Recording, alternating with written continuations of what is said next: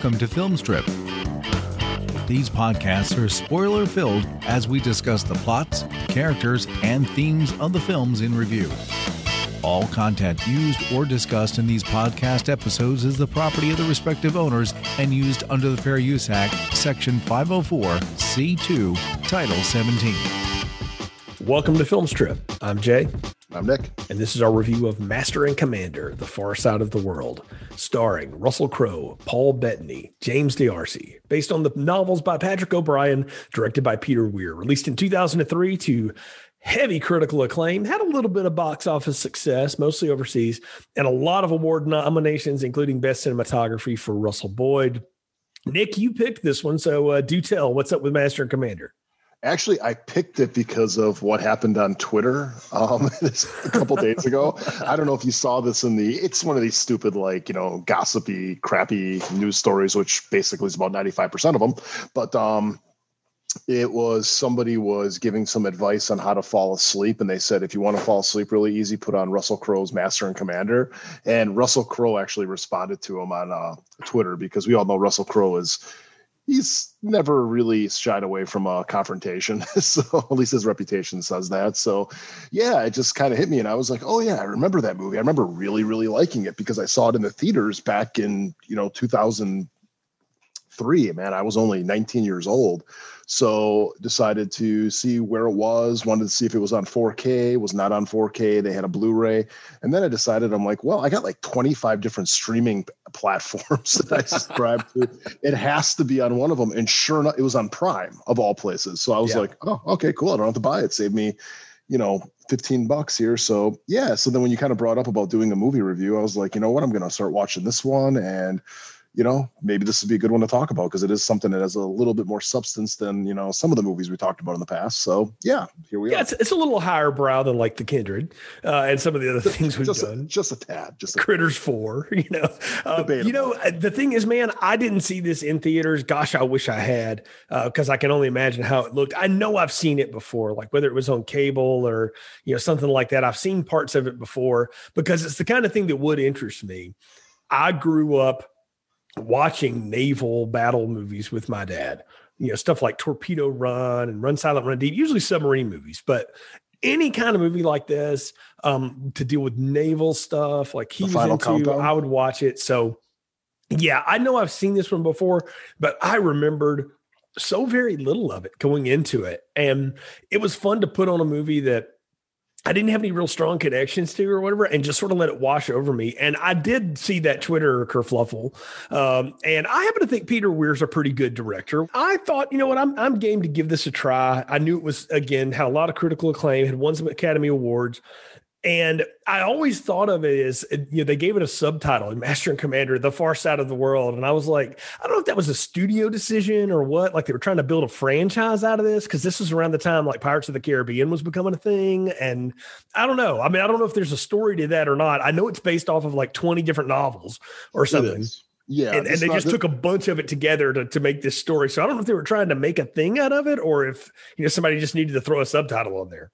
No, they totally were trying to make a franchise out of it. Um, what the plan was was that yeah, they were going to kind of like loosely adapt the books. Where this one I think was kind of a loose adaptation of like three different books as far as the different plot elements go, and what they had hoped was that it would kick off a franchise, and it was something where it was kind of just this is one of those like meddling successes where the box office wasn't set on fire, kind of made its money back, and you know what where this movie actually really picked up steam was on the DVD market.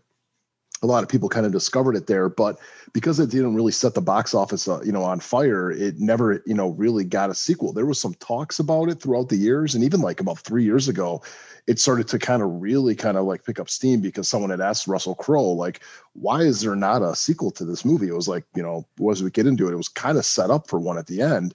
And he goes, Well, you can talk to Peter Weir and the uh, heads over at, I forget which studio was involved in this, because there was three different studios involved in this movie. And he's like, Ask them. And then it kind of just fell aside again. And that's kind of the big thing with this movie is with the three studios that were involved in it, it was a very expensive movie to make. And I think when you have so many different hands involved in it, and because it just you know, it probably did make a profit and everything like that with the old DVD sales and the recognition that it got. It probably was something. It's like, are people really clamoring for another one of these, or should we just kind of leave it as a one is? And I think that's basically what it's going to be. We're not we're not ever going to see a sequel, which is which is a shame. Yeah, no, I, I would agree. And look, Peter Weir had had done a lot of good work up at this point. He did Witness, Dead Poet Society, Green Card, which is like one of the best rom coms of all time. He did The Truman Show, uh, which, if you've seen that, the Ed Harris character is very much playing Peter Weir as an American. I mean, this is a guy who's been around and done a lot of stuff, and I, and I get it. I would get why you would want to do this. The other thing that crushed this movie was it came out at the same time as the Lord of the Rings: Return of the King, which was so massive, and that won all the awards and everything else. I mean, it only you know, it beat. Uh, best cinematography and sound editing for those, but otherwise it didn't stand a chance against uh, Return of the King. And well, let's not also forget Pirates of the Caribbean came out that same year, yep. which you have another big, massive movie out there on sea where that movie was a little bit more, I guess you could say popcorn fluff and everything like that. And then this movie is a lot more of your, you know, you could call one more of your box office bait and this one's more of your Oscar bait. Yeah, this one's much more steeped into the realism of what it would have been like to be in the Royal Navy in the Napoleonic Wars. And I, you know, uh, Fox was involved in this, Miramax was involved in this, Universal was involved in this, Goldwyn was involved. You had a lot of different production companies. I think you you nailed it. There's a lot of hands touching this and trying to make it a thing. And what's amazing is that they got the movie that they got out of it, knowing there was so much meddling going on there's not a ton of behind the scenes stuff I was able to find other than just those quotes about Russell Crowe going, Hey, I wanted to do a ton of them, but go ask the studio, you know. And this is Russell Crowe in the wake of Gladiator. It's about five years from that at this point. I mean, he's a mega star. So when you put mm-hmm. him in a movie, there's an expectation you know he brings a raw intensity to everything he plays uh, because I think he's kind of rawly intense as a person. Uh, yeah, definitely. Okay. Yeah, and and then you get and then you get you know good actors running Paul Bettany, James D'Arcy. There's a ton of people in this cast that if you look for them, you've seen them in other things, but you know you don't know them by name necessarily. And I think that's what makes this fun uh, to do this. And this is 2003. This is before CGI has completely taken over are effects making movies, right? Like a lot of this is very practical and you can tell it's done on a set, you know, and so the the backgrounds are are generated and matted and all that stuff, but the you know the boat is actually a boat. And you know, they they use a lot of the a lot of the set to make it work and they use a lot of a period accurate technology if you will to get it going. And and you know, you got your two lead stars learned how to play the cello and the violin for the friggin' role. I mean, that's pretty amazing. It's it's one thing for actors to learn how to pantomime. It's another thing for them to actually learn how to play the instrument. Yeah, totally. And I think he kind of, you know, it's interesting when you talk about like Russell Crowe and kind of his reputation at the time as kind of being, you know, I don't know, almost kind of like a Bruce Willis style, you know, from like the early 90s, late 80s. And that's kind of like what he was over. Like he's like, you know, the guy that you kind of thought of as just being kind of the uh, rough and tumble everyman so to speak, because that's kind of what he played in Gladiator. Even though he was like a genius, you know, military tact, you know, tactician, he also was, you know, a guy you could relate to. He wasn't bigger than life. He wasn't like looking at like Arnold Schwarzenegger or something like that. He was like, right. you know, he looks like a guy who, you know, you could run into at a bar. And I think that's kind of the other thing with this movie, though, is to see him in a role more like this, where it is a military role, but if with the whole naval aspect there, it's not really something where you're going to expect him to be showing brawn and being like you know hand to hand fighting in combat it's going to be more of like a you know a tactician style thing so while he was a draw there i still think the role was something a little bit outside the realm of what people were expecting from him at the time Oh, completely. I mean, it, it, like you say, it gets to show off his tactician side of things. And I guess we should get into it here, Nick. Do a quick plot summary mm-hmm. of Master and Commander, and then we can break down the movie. Captain Jack Aubrey, played by Russell Crowe, commands the HMS Surprise, and he's on the trail of the French warship Acheron. The Acheron ambushes the Surprise off the coast of Brazil and badly damages the British vessel because it's twice its size and has twice the guns. Aubrey decides to refit his ship at sea, though, rather than putting into port while chasing the Acheron south, convinced it's on a mission to decimate the British whaling fleet, which would decimate the economy in the time. The surprise crew fights off restlessness and they escape the uh, trailing Acheron one time at night. And Aubrey and his commanders tried their best to keep their men focused. The ship's doctor, Stephen Maturin, explores the Galapagos Islands, cataloging different species, clearly interested in the science research of it, but also loyal to his captain and his friend. On one of those expeditions, he sees the Acheron on the other side of the island. So the surprise readies an attack, disguising itself as a whaler to lure the larger ship in closer. And once close, Aubrey and his men unload the trap and drop fury on the Acheron. They blow the main mast over. Many of the men board the the other ship. There's sword fights and single shot pistol fights. There's Marines, you know, shooting down from above. A lot of people are killed, but in the end, the surprise wins the battle. And as they bury their dead at sea, Aubrey promotes his loyal first lieutenant to captain and sends him to take the captured Acheron under his command as the crew of the Surprise refit and head back to sea. And that's kind of a straightforward thing. This is a two and a half hour movie. You're going to get a lot of stuff. And the thing I like about this one is, eh, like most good period war movies, there's a good formula to them. And I think all the best ones throw you into the action very quickly. We get a battle in the first 10, 15 minutes of this, and we see just how outgunned and outmatched the surprise is against the Acheron. Oh, yeah, totally. I mean, you're talking about a ship that's bigger, stronger, faster, and also has twice as many guns. I want to say that the uh, um, the surprise is like a 22 gun ship, whereas you said this one's over 40. So one side of the ship has just as many guns as that ship does on both sides, and you can see i mean they they escape with the you know the skin of their teeth they're able to get out there and you know you kind of start kind of seeing jack as kind of this you know tactician here where he understands that they're outgunned, they're out outmatched, they're out everything in this, and he has to get out of there. There's no there's no shame in retreat here. And so what he does is like he sa- he sees that there's fog settling in. We need to get into the fog, get ahead of these guys. That way we can take cover in there and it's it's a great opening to the movie. It's one that you know a lot of these movies you really don't really think it's going to start with something like that. You think it's going to be kind of a slow build. Okay we're going to get to know the characters we're going to get to know this and then you're going to kind of learn about things as it goes in. It just throws you right into it right away. And it's great. I mean when you especially listening to something like that on like you know if you got like a good sound system and everything just hearing the blast of the cannon and just seeing the damage that it does it's like it's it's impressive what they've been able to do with this movie as far as the sets go yeah, it's something to think about too. The kind of projectiles that they're firing, those cannonballs, you know, they call them the nine pounder, the 12 pounder, you know, the 14 pounder. They're just big hunks of lead. And the, the role of a cannonball is to rip through your ship and cause as much collateral damage as it possibly can.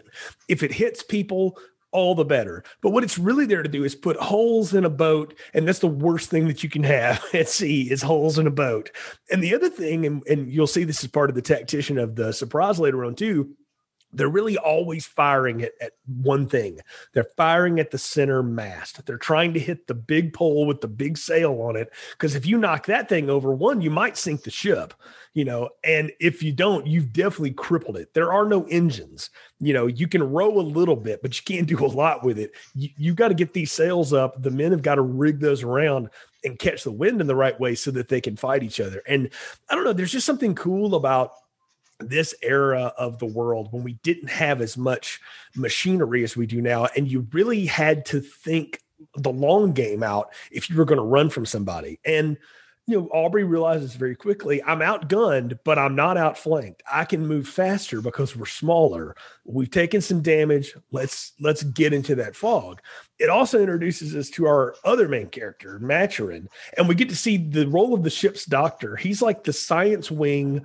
You know, he's if Bones McCoy wasn't a drunk weirdo, uh, this is what he would have been doing in real life he's mm-hmm. working on these guys that are you know shot up and cut up he's got a whole you know deck full of guys that he's just trying to you know keep alive in some ways. He's pulling rounds out of him. He's he's got to cut off one you know young boy's arm. I mean, there's all kinds of sacrifices being made in this. And what you realize about these two men in their positions is that they trust their men, they believe in their men, they care about them, but they also realize they've got to make the hard choices. And that's what this movie is really going to be about: is can you make the hard choices when you need to? And I think you hit it spot on when you brought up Kirk and uh, Bones. Is really that's kind of the relationship here, or maybe even kind of like Kirk and Spock, mm-hmm. where you have you know this kind of like give and take between them, where they're both leaders, they're both looked upon you know fondly by all the men, but their attributes and everything like that are only made stronger by each other. And you know, like the lead and the leadership that you see with Russell Crowe is made stronger by the intelligence that is you know paul bettany's character here. And i think it's great too. I mean just even like when these opening scene when you when you see like this whole battle happening um you see paul bettany's character just you know he's getting ready. You know he's you know why the other guys up there are arming and they're getting ready to go fight. He's down there you know laying down you know guess you could just say like blankets or whatever and getting his surgical tools ready because he knows he's in for a long night where he's going to like you said be you know committing you know doing surgery on them and everything like that. And i think it was you know it just kind of shows like a lot of like the different roles here and even like the men down below. One thing i really liked about this movie is it's not just all about the leaders there. I mean that's one thing you can kind of talk about with like with you know some other stuff, you know, we want to talk about like, you know, big, you know, sprawling epics like Game of Thrones. It's like you only know about the, the, the, you know, you learn more about the the main players. You don't learn a lot about the people that are following them. But then in this movie, though, we get a nice view of actually what it's like to be one of the uh, the one of the crew, and you kind of learn through just kind of like smart dialogue that these men aren't sailors. These are guys that were picked out from their homes to go serve. It was like it's an honor to go serve for the Queen's Navy, go get on the boat, and you can kind of see that because at the same time, you're seeing that these men have to report the children. And these men, I mean, again, with the dialogue there, I love the way that they don't just kind of bash it over your head. It's like the like boy who got his arm cut off.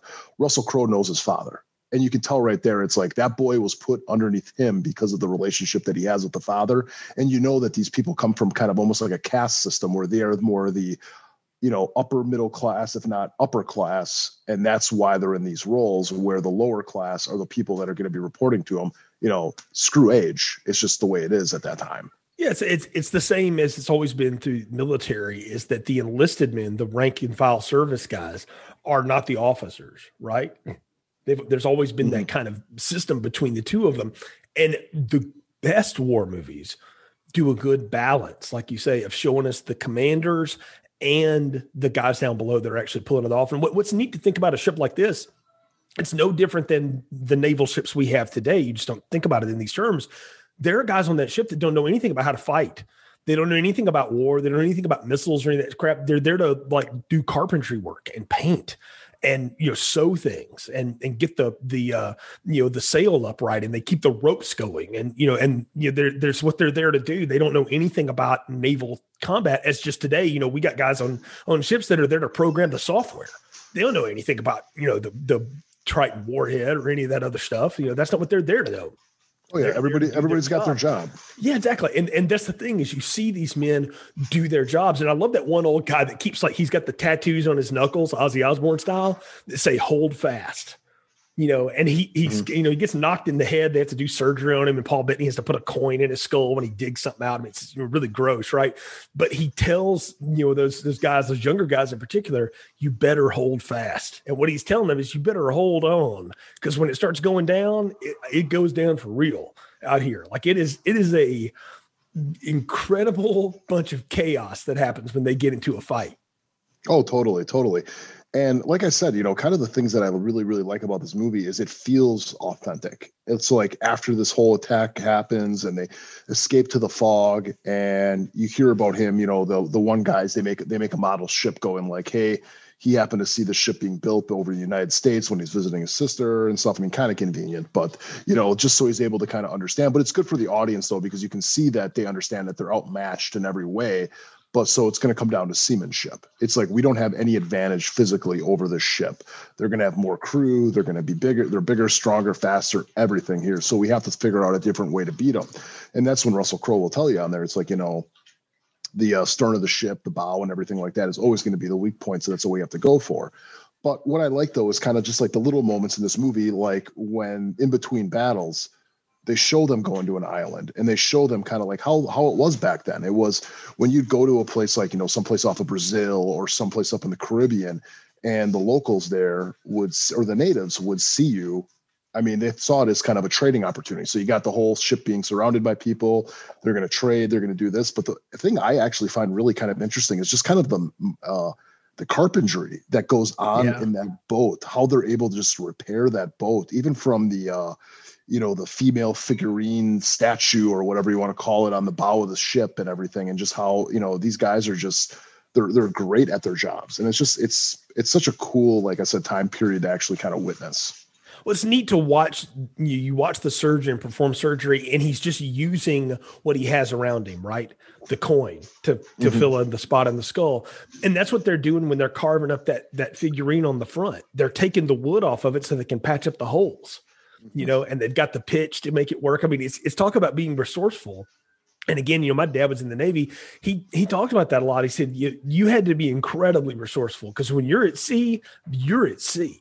You know, you don't run alongside another ship unless there's something bad wrong. Like you're out there doing your job, they're doing their job. You got to keep this thing running. And I mean, it's a small town that they're basically running out there. And yeah, I'm with you. When they go to the Galapagos and they've got the the natives there who are trading with them and they're back and forth. And you see those those small moments with Russell Crowe and he looks at that pretty woman and he just kind of thinks about a life that he he does he can't have right? Because he's at sea. I mean the sea is a battlefield just like it if he was marching an army across a field. And I don't know, mm-hmm. there's just those moments of that. And you also see too, like when the crew is cooking and they're trying to get everything ready, and him and the doctor take it upon themselves to entertain the crew you know, by playing the cello and, and violin. And they're trying to mm-hmm. pick out something lively, something that'll pick up everybody's spirits. And that's part of the leadership that comes in being in command, particularly in isolated command situations like that. You, you got to keep everybody you know, kind of focused, but you also got to let them have a little fun without getting out of control. So you control the entertainment. And I thought that was cool that, you know, again, he and Bettany learned how to do that for the movie and that the reason they're doing it is to try to keep their men motivated and let them know like hey we care about you we hear you let's entertain you for a little bit. Oh the, the, the men's i mean that's the whole thing. It's not even just about the mission and you know what they have to do. It's he has to keep the men you know focused and it's it's on the knife's edge the entire time because you know you know we're back you know we're here on dry land and everything like that. There's there's processes there's checks and balances. I mean you're out on the sea there's none of that. And if those men wanted to form a mutiny and take them over, there's nothing stopping them. So it's like you have to lead by example and make you make it seem like you know what the, they need you. And I think just kind of like things like that, kind of like when they're playing music and everything, kind of adds almost a mystique on the boat, where it's kind of like showing you know it's bringing the men together and everything like that. But the kind of the elements though that I really like too is just when they're having dinner. And I wish we kind of would have got more of that as well is just you know them telling stories and just kind of the uh, the camaraderie that's there, that brotherhood of the officers, and you know it's like they're talking about Lord Nelson, this you know m- you know mythical you know guy that Russell Crowe's character uh, served under, and just you know hey you know why don't you uh, favor us with an anecdote and everything and just kind of tell us stories about him.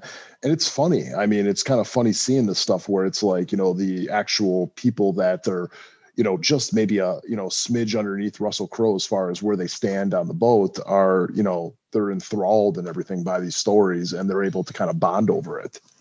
It's also where you see the transfer of respect that the men have for their commander and that he replays back to them too. I mean, they know their place, he knows his role too, but he never treats them like servants you know, he gives them orders, they follow those orders, he rewards them for doing that, he praises them. You know, it's the good balance of leadership, right? And you see the juxtaposition of that with one of his young officers, Hallman, Hallam, rather, who is unpopular with the crew because he's always trying to be their friend, right? And they've nicknamed the poor guy Jonah you know, which is a terrible thing to name somebody that's going to be on a boat because that does not go well if you know mm-hmm. the story of Jonah. And I, I, you know, you watch the tension rise with that guy, and you you get the one guy that refuses to salute him on deck, and that is like punishable by death because insubordination you can't handle it on a boat because what you get you get a mutiny, and then you got more problems than you know trying to chase the French ship. Oh, totally. And that's the whole thing is like the character of Hallam is, you know, you kind of learn about it throughout, you know, just the dialogue is like that first battle. The guy, the men that he was in charge with were the ones that died, and he was yeah. the only one left alive. And so they kind of started seeing him as a curse upon the ship. Is like this guy did this. I mean, there's a scene later where there's heavy wind and heavy storms, and a, one of the crewmen who's very popular gets lost out at sea. And Hallam was supposed to go up there and relieve him and he froze underneath pressure and you know was holding onto the mask. I can't blame the guy, but uh, you know, all of a sudden now the crew sees him as cursed. And there's there's a scene with Russell Crowe too, where he's talking to Paul Bettany, and Paul Bettany's like, you know, they're talking about this whole like Jonah curse with him, and he looks at him, he's like, you don't believe that, do you? And Russell Crowe is kind of like, he kind of gives like a shrug, and I took it as like he's not necessarily that he believes it.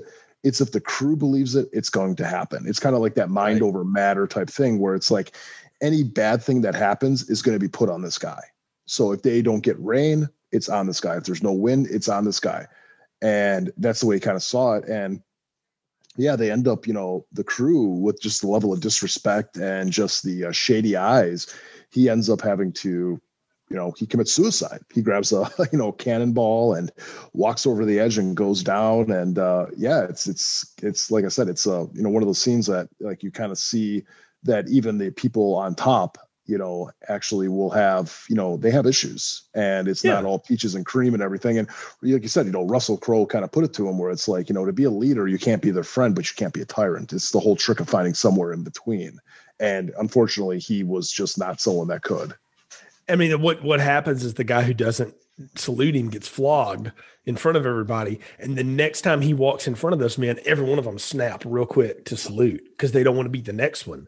And you can mm-hmm. see the look on his face is like, I didn't, I didn't want that to happen. That's just procedure. And that's when he realizes, like, I'll never have the respect of these men. And it's a sad moment. He, he shares with that uh, the one armed boy.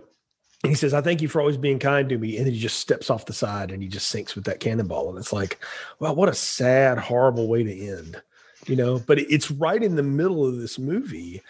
And it is a changing point in things because at that point, you know, they, they have the service the next morning and Aubrey does the thing he has to do. He says, okay, time to resume the chase and they get back out there and they start they start looking for the Acheron again because they're convinced and as particularly Aubrey, that if we don't catch them, they're going to wreck our whaling facilities around the Cape here, and that that is a. I mean, it's hard to put a point on how important that was in this time period of history, Dick, that was major economy. It would be like for us if you shut down all the oil pipelines and like completely worldwide, or you disrupt a major supply chain or telecommunications or something. It would it would be catastrophic for the British to lose whaling ships to their enemy at that time.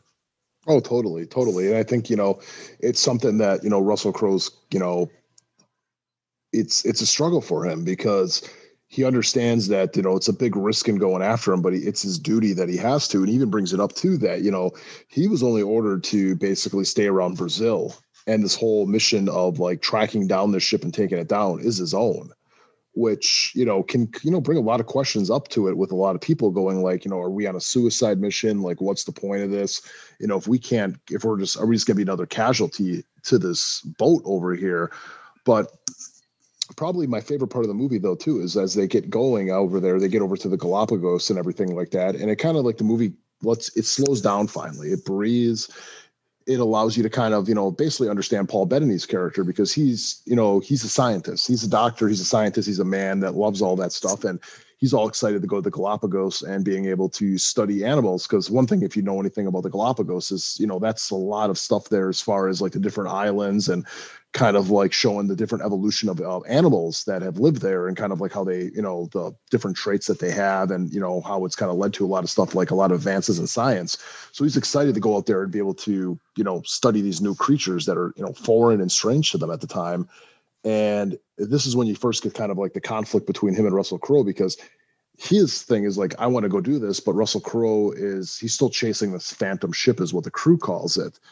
And what happens? It leads to actually Paul Bettany getting shot by one of the uh, Marines that's on the boat. Yeah. And uh, yeah, it leads to a pretty uh, brutal like self surgery scene where you know he's the doctor, and what do you do when the doctor needs surgery? Well, the doctor performs surgery on himself. Yeah, you hold the mirror up and you let him do it. I think we should talk about it. It's almost played off like comedy. The, the the captain of the Royal Marines is trying to shoot an albatross. He's trying to shoot this bird, and he accidentally shoots the doctor who walks in front of it at the wrong time. And it's like, oh, oh, I'm my bad. He shoots him right in the flank too, so it's right in the meat of his side. And what I think is neat about it is his surgery assistant, who is just you can tell he is just trying so hard, but he has no idea what he's doing is going to go. I'll have to figure it out. I'll have to cut op- cut him open and get that you know that wad out and all that before it festers. And I, and and Paul Bettany is like, I'm doing this myself. Hold the mirror, and he does it himself. And it just shows you too the kind of resolve that he has. And that while he, you know, he gets he gets kind of mad at Aubrey because he drags him off the island first because they're they're going on another run and in between that time, they, they have to find a way to hide again. And they come up with this genius idea of deploying this. It's almost like a cannon float out there or, uh, you know, a barrel float. And they put a bunch of lamps on it and they shut off all the, they turn off all the lamps on the, on the boat so that it can slip away into the night and that the, uh, the Acheron will chase that, that, uh, you know, ghost, if you will of oh, its yeah. own. And after he's done the surgery on himself, then as kind of a reward, Aubrey's like, you can go back on the island for a couple of days. I know that's what you want to do. And I, I like that there was that respect between those two men that even though I have to tell you to do something you don't want to do right now, I, I'll make it up to you later. Totally, totally. And I think, you know, the whole element too with them staying on the Galapagos for a few days and everything or a week was, I mean, they're not stupid. I mean, the fact that the doctor, he needs to recover. They need him and they're lucky that it went out the way it was. But one of the funny things I just it's a little moment in the surgery scene that I just liked where you know the one guy's holding the mirror and then he goes and like looks at the other guy and he kind of brings the mirror with him and he's like, please, the mirror. You know, it's like your one job is to hold that mirror. You're not even doing it. And it just kind of shows you like, you know, even with you know, even when he's on his surgery bed, he's still in charge uh, with you know with with what's going on. And you show a little bit of humanity with Russell Crowe's character because you know he's used to seeing battle and people being killed and everything like this, but this is something new to him, something he's never experienced, and especially with someone who's his best friend. And you could see him just the whole time having trouble, even just kind of holding his wits as he watches uh, him just commit surgery on himself to be able to get the uh, the ball and you know fabric out of his stomach. Yeah, I mean it's it's a great character moment to watch Crowe go through all those emotions and to kind of let his hair down literally. I mean, he takes his hair out of the bun and all that, and he walks out in front of the men and he gives them the nod because they're all like waiting because they know how screwed they are if the doctor dies too. You know, not because they don't trust the other guy, but they just know how good he is, right?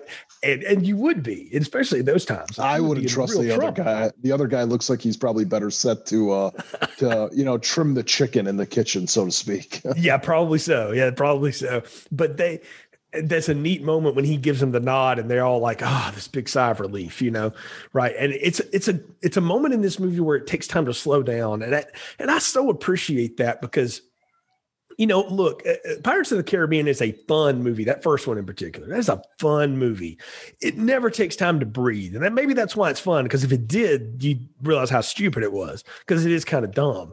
This movie though knows it's smart but it's not going to beat you over the head with it. And I appreciate that Peter Weir allows it to slow down and calm down. And we're walking around, you know, we, we got guys chasing, you know, uh, lizards on the island and trying to pick them up and all the different ways they're trying to measure the turtle's head. And we're taking time to do that. And, you know, you just wouldn't do that in, in your big blockbuster flick. It's, it's a neat trait that's something very specific to this kind of drama. It is, and I think also what you're kind of seeing here is Leona with uh, like with um the doctor character is when it's coming to like collecting these specimens and everything like that. There's something he keeps on saying over and over again, and I thought it was actually kind of interesting. I had to think, I had to, I had to sit back and go like, why do they keep bringing this up? And he keeps bringing up that it's like I'm going to present this to the the royals. I'm going to mm-hmm. present this to the king, and oh, you're going to present this. You're going to present their offspring. We're going to bring it here. And I'm just like, why does he keep beating over the head with the fact that he's going to go and present this? And it's like, well, of course, because you know, you look at like Russell Crowe, and it's like he gets all the credit for everything in the battle. He doesn't get any credit. You know, he's a doctor, he's saving lives, and without him, they're screwed. But Russell Crowe's the quarterback. He's kind of like the kicker. You know what I mean? Yeah. It's like the quarterback's always going to get that, or maybe he's like the offensive lineman, where it's like you know he's just got to do his job. And it's kind of like the well, that's kind of his way for him to get fame in a way. That's what he is going to, you know, that's how he's going to get recognition. He's never going to get recognition for saving lives of his men, which is a shame. So maybe he can get recognition for scientific discoveries when he goes and brings a Galapagos iguana over to the king and they name it after, you know, whoever and stuff like that. So it is, it's like a pride thing to him where and I think that's where you kind of get just a little bit of a conflict between the two characters because there's there's an argument where you know earlier before he gets shot that you know they're going to take off and they're going to go chase down the Acheron, and you could tell him he's he's pissed off. He's like, I you know you promised me this. I want to do this, and you understand it's you know it's a scientific thing and also a pride thing for him. And then russell crowe just tells me knows we don't have time for your damn hobbies. And you can see how much that like you know that that hit him to the soul. Yeah. Where he's just like oh my god you know this is this is my thing and you're telling me it's trivial and everything that you're going to do is you know so much better and so much you know more important than i do so it's it's just I, I like that dynamic where it's showing that you know they're both on the same side, but yet they both have different interests and everything. So it's just again, yeah. it's just small moments throughout this movie that are just like I said, are just are they're they're they're fantastic. And it's in one of those small moments that the doctor actually makes the big military discovery. He realizes the ship is hiding on the other side of the island, the Acheron is. So he runs back with his companions to tell the captain, I know where they are. I know where they're waiting. We can we can go get them. And that's when you get the refit for the second battle. And what I love here is in war movies when you do the tactician speech. There's always that moment where we got to talk about like how we're going to do it, right? How we're, we're going to get this done. I think about like U five seven one, where they have that whole bit where Harvey Keitel and Matthew McConaughey are talking about negative, positive buoyancy and getting a bow shot and all this, you know, all that stuff, right? All the jargon. And it's fun mm-hmm. that Russell Crowe is talking about how, look, they are bigger than us. They're stronger than us. We got to get in close quarters to damage them. So, one thing we got to do is we got to draw them in close. Well, they're not going to get close to us if they think we're the surprise. So, we can make ourselves look like a whaler. So, and then they think they're going to come aboard us. They're going to, you know, they won't try to damage us. They're going to try to take us. And then we'll have them where we want them because if you're close enough, any gun's powerful, you know, and, and anything will work. And what I love is the, all the drilling of the men shooting the cannons and stuff, and the genius idea of take the back wheels off the cannons. We won't get to reload, but it'll mean that we don't get any recoil. We don't miss. We'll we'll get the full brunt of that cannon fire going right into that ship. And that turns out to be such a great move. It's a great tactician move when they finally spring it on the Acheron. Well, and I like the fact that you know they use kind of uh, the the scientific discoveries to help them with their ploy to be able to go and get the ship where it's like well a lot of times you have to disguise yourself to be able to get one up on your predator mm-hmm. and that's what they end up doing with you know being like okay well you know the stuff that we discovered on the galapagos and the way that you know the scientific discoveries go showing how like insects disguise themselves as you know they, they kind it's kind of chekhov's gun throughout the movie when they're showing kind of like these drawings is like oh a bug can be a thorn oh a bug can be look like a you know a spider or an ant or it can look like you know a stick. And that's what they end up doing is like okay we're gonna we're gonna you know disguise ourselves as you know crappy whalers that are out here and you know i just like it too. It's like you know he's yelling he's like no saluting. And it's one of the it's it's such a small moment too but it's a funny scene where he's like all right i want no uniforms no sirs no orderly fashion. He goes you got that? And they're like yes sir. And it's like he just said that. You know, don't say yes, sir. You know? yeah. I mean, he tells them to look like a bunch of whalers, look like you don't know what you're doing deploying the sail until I tell you to. You know, like they have to act like they are just you know merchants basically that they they don't really know what they're doing they're just kind of figuring it out as they go because it'll lure the disguise in and what's great about it is not only they get them close enough that they can blast those cannons at them and shoot that mainmast down the marines pop up from the top and start sharpshooting down on them Yep. And I mean, you see the guys loading up like charges and everything like that. These are single shot rifles. You know, this is not, you know, uh, Clint Eastwood even and guns and stuff like that. It's it's so neat to watch the the combat go down. And you've got the captain's got four pistols around him, so he's always got four shots, and then he's got swords. And that's what's neat about the the last 15 minutes of this movie are a swashbuckler movie dream. I mean, it's one of the coolest naval battle scenes I've ever seen put to film. No wonder this won for cinematography because it looks amazing. Oh yeah, totally. And you know, there's there's tacticians in here where it's kind of like we have to remove the um you know the uh, the wheels and everything from the from the cannons and you know by doing that we only get one shot. So you got to make it count because you know we got to do it so we can be able to turn the ship around and be able to use the other sides. So i mean it's always like you know d- different elements like that that are kind of just brought up. But again it's like i like it because they don't beat it over your head. Like oh this is what we're going to do and this is what needs to happen. It's kind of like just kind of done in passing. Like this is how we need to operate this is what's going to happen this is why we're going to do it like that so it kind of it's a rewarding rewatch in a lot of ways but yeah totally I, I just i like the way too it's like even the doctor has to get in on the fighting because that's what mm-hmm. it is at the end. It's like, you know what? They don't give a shit that you're a doctor. You got to fight for your life. And just the battles going in and just kind of even the grenades that they use. I mean, it's like you got to light those up and you got to throw them. I mean, it's it's so old, you know, old school with the military stuff there, but it, it is very cool. And then they get down there and they let the whalers out and they all end up taking it. But, you know, in your plot summary too, you know, after they had win this battle, did you catch the twist at the end of this movie? Yeah, that the doctor who who says the captain is dead, he it's, it's the captain is posing as the doctor to try to survive. Yeah. Yep. Such a Frenchman move, Jay. there went our listenership in France. But yeah, no, I mean, but you're right. It, it is, he's trying to play a trick on him and Aubrey doesn't fall for it. That's what's cool about it is that he knows you know, and that they arrest him. But the, the other thing that I caught in the end of it, and, and you're right to mention all the hand to hand combat is great. And, you know, they release the whalers that these guys have already taken prisoner and they basically outfit them with weapons immediately so they can fight for them. And these guys are definitely loyal to who saves them.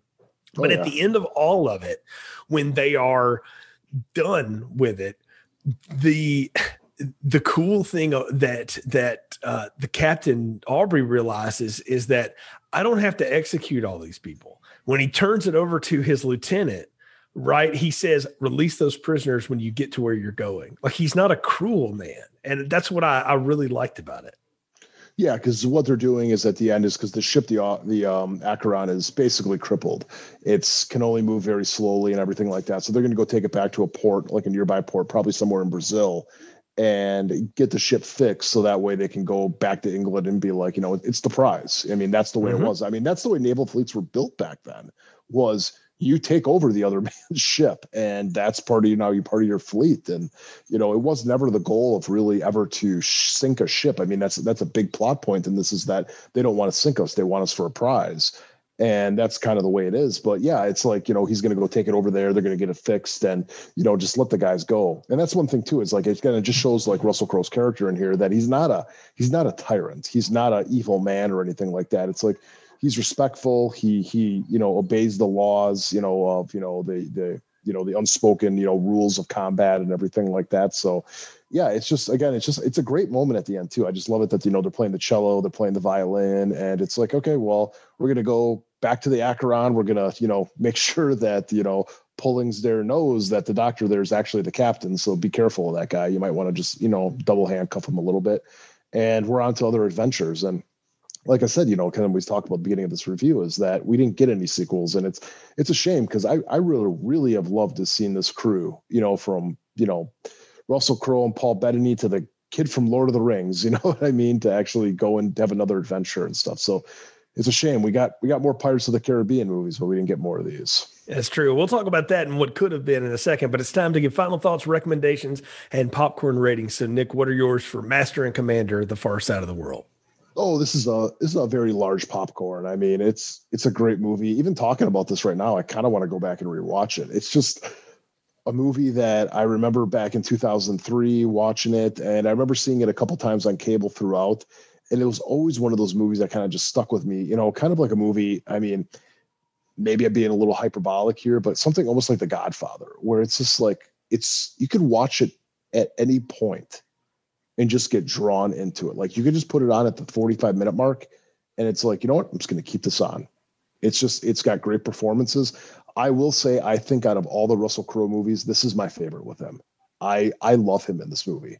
It's, it beats Gladiator just by a little bit for me. And he's like he just demonstrates kind of like a leadership role that you know god I, I love to see at my job. You know what i mean? Where it's like we can just sit there and you you believe what this guy says and you most important you believe in him. And you know paul bettany too i mean this is the first movie i remember seeing him in and you know he's gone on to do stuff like you know marvel with being in vision and stuff like that. And he's wonderful. I mean these two are right up there with kirk and bones or kirk and spock or really any other duo that we've seen in movies throughout the years. So it's it's it's a hot, one of the highest recommends that we've done. So definitely a great movie. You know, man, the thing about this that I I always wonder, and I think would have maybe served it better if we were at a place where that could happen. This would have been a great series. Like a Game of Thrones or Vikings or one of those kind of things that have had like you could see like you could really make a great series out of this. And you could have a whole other set of characters back on land in you know England who are calling the shots. And you know you you've got a lot of, of, of places to play with here. And it's a shame that we never got another one because this is such a rich tapestry. This movie's like a beautiful painting. If you go to a museum to look at paintings and you expect something to fly out at you, you're kind of in the wrong place. And as much cool action as this movie has, and we certainly have talked a lot about it, it's the quiet moments of it and the the scenery and the beauty of it and the acting between these these actors, all of them, the whole cast, that really sells this movie and makes it excel. So uh, it's it's a strong movie. This is definitely a large popcorn for sure, and one I would I would bet that a lot of people passed on or maybe forgotten about, but certainly worth revisiting and thinking about again because man, it's just a good hidden gem. And and like you say, if you know you got 25 different streaming services, it's going to be on one. And if it's on Prime, that means it's going to be there a while. Like Prime doesn't drop stuff. So Master Commander is certainly worth your time and worth watching, folks. So large popcorn for me and Nick on this one. Folks, you can find links to where all of our podcasts are found at filmstrippodcast.com. That'll take you to our anchor distribution site. We're on Apple, Spotify, Google, you name it. Uh, that'll take you there. If you follow us on social media at Filmstrip Pod on Twitter, Instagram, or Facebook, you'll find posts about upcoming shows, things we've got going on. And you can also find our link tree where you can go to our Letterboxd page and see everything we've ever done uh, on Film Strip there. We're nearing 300 episodes. Hard to think about that, Nick, but wow, we've been doing this a long time, man. So getting around to that big one. And certainly glad we were able to add this one to the collection. So for Nick, I'm Jay. Thanks for listening to Film Strip. Thank you for listening to Film Strip. You can find more episodes on our website, filmstrippodcast.com. The Filmstrip theme music is produced and performed by Frozen Lake 121. All content used or discussed in these podcast episodes is the property of the respective owners and used under the Fair Use Act, Section 504, C2, Title 17.